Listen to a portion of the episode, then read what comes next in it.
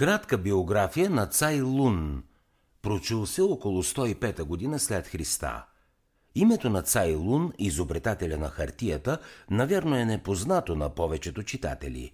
Като вземем под внимание значението на неговото откритие, буди истинско недоумение обстоятелството, че той е толкова пренебрегван на Запад – има големи енциклопедии, в които не се среща нито дума за Цай Лун, а името му рядко се споменава и в учебниците по история.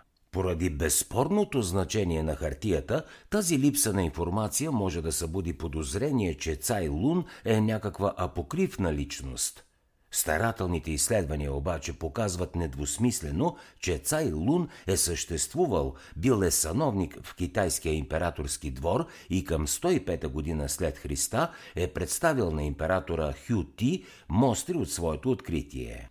Китайските данни за откритието на Цай Лун, те се съдържат в официалната история на династията Хан, са напълно ясни и достоверни и в тях няма и следа от някакво вълшебство или пък предание – Китайците винаги са отдавали признание на Цай Лун за неговото откритие и неговото име е добре известно сред тях. За живота на Цай Лун не се знае много. В китайските летописи се споменава, че е бил евнух. Отбелязано е също, че императорът останал много доволен от откритието му и това довело до неговото издигане. Той получил висока титла и забогатял – Ала по-късно Цай Лун се замесил в дворцови интриги и от тук започнало неговото падение. В китайските летописи е отбелязано, че след като се опозорил, Цай Лун се изкъпал, натъкмил се с най-хубавите си дрехи и погълнал отрова. През втори век хартията намира широко приложение в Китай, а след няколко столетия китайците вече я изнасят и в други краища на Азия. Дълго време те пазят в тайна начина за производството й.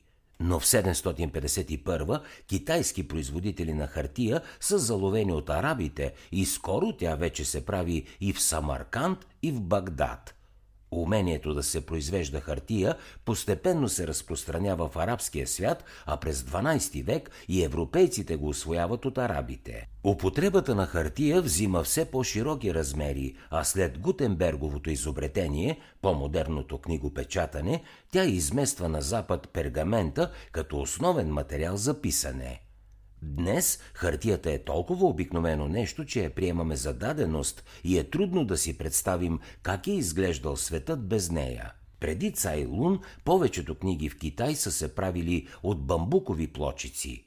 Несъмнено те са били изключително тежки и много неудобни. Някои книги се пишели върху куприна, но били толкова скъпи, че е било невъзможно да намерят широка употреба – на Запад, преди въвеждането на хартията, повечето книги се пишели на пергамент или велен, които се правили от специално обработена овча или телешка кожа.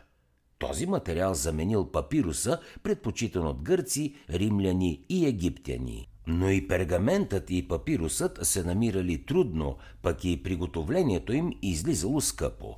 Книги и други печатни материали сега се произвеждат ефтино в огромни количества и това до голяма степен се дължи на съществуването на хартията.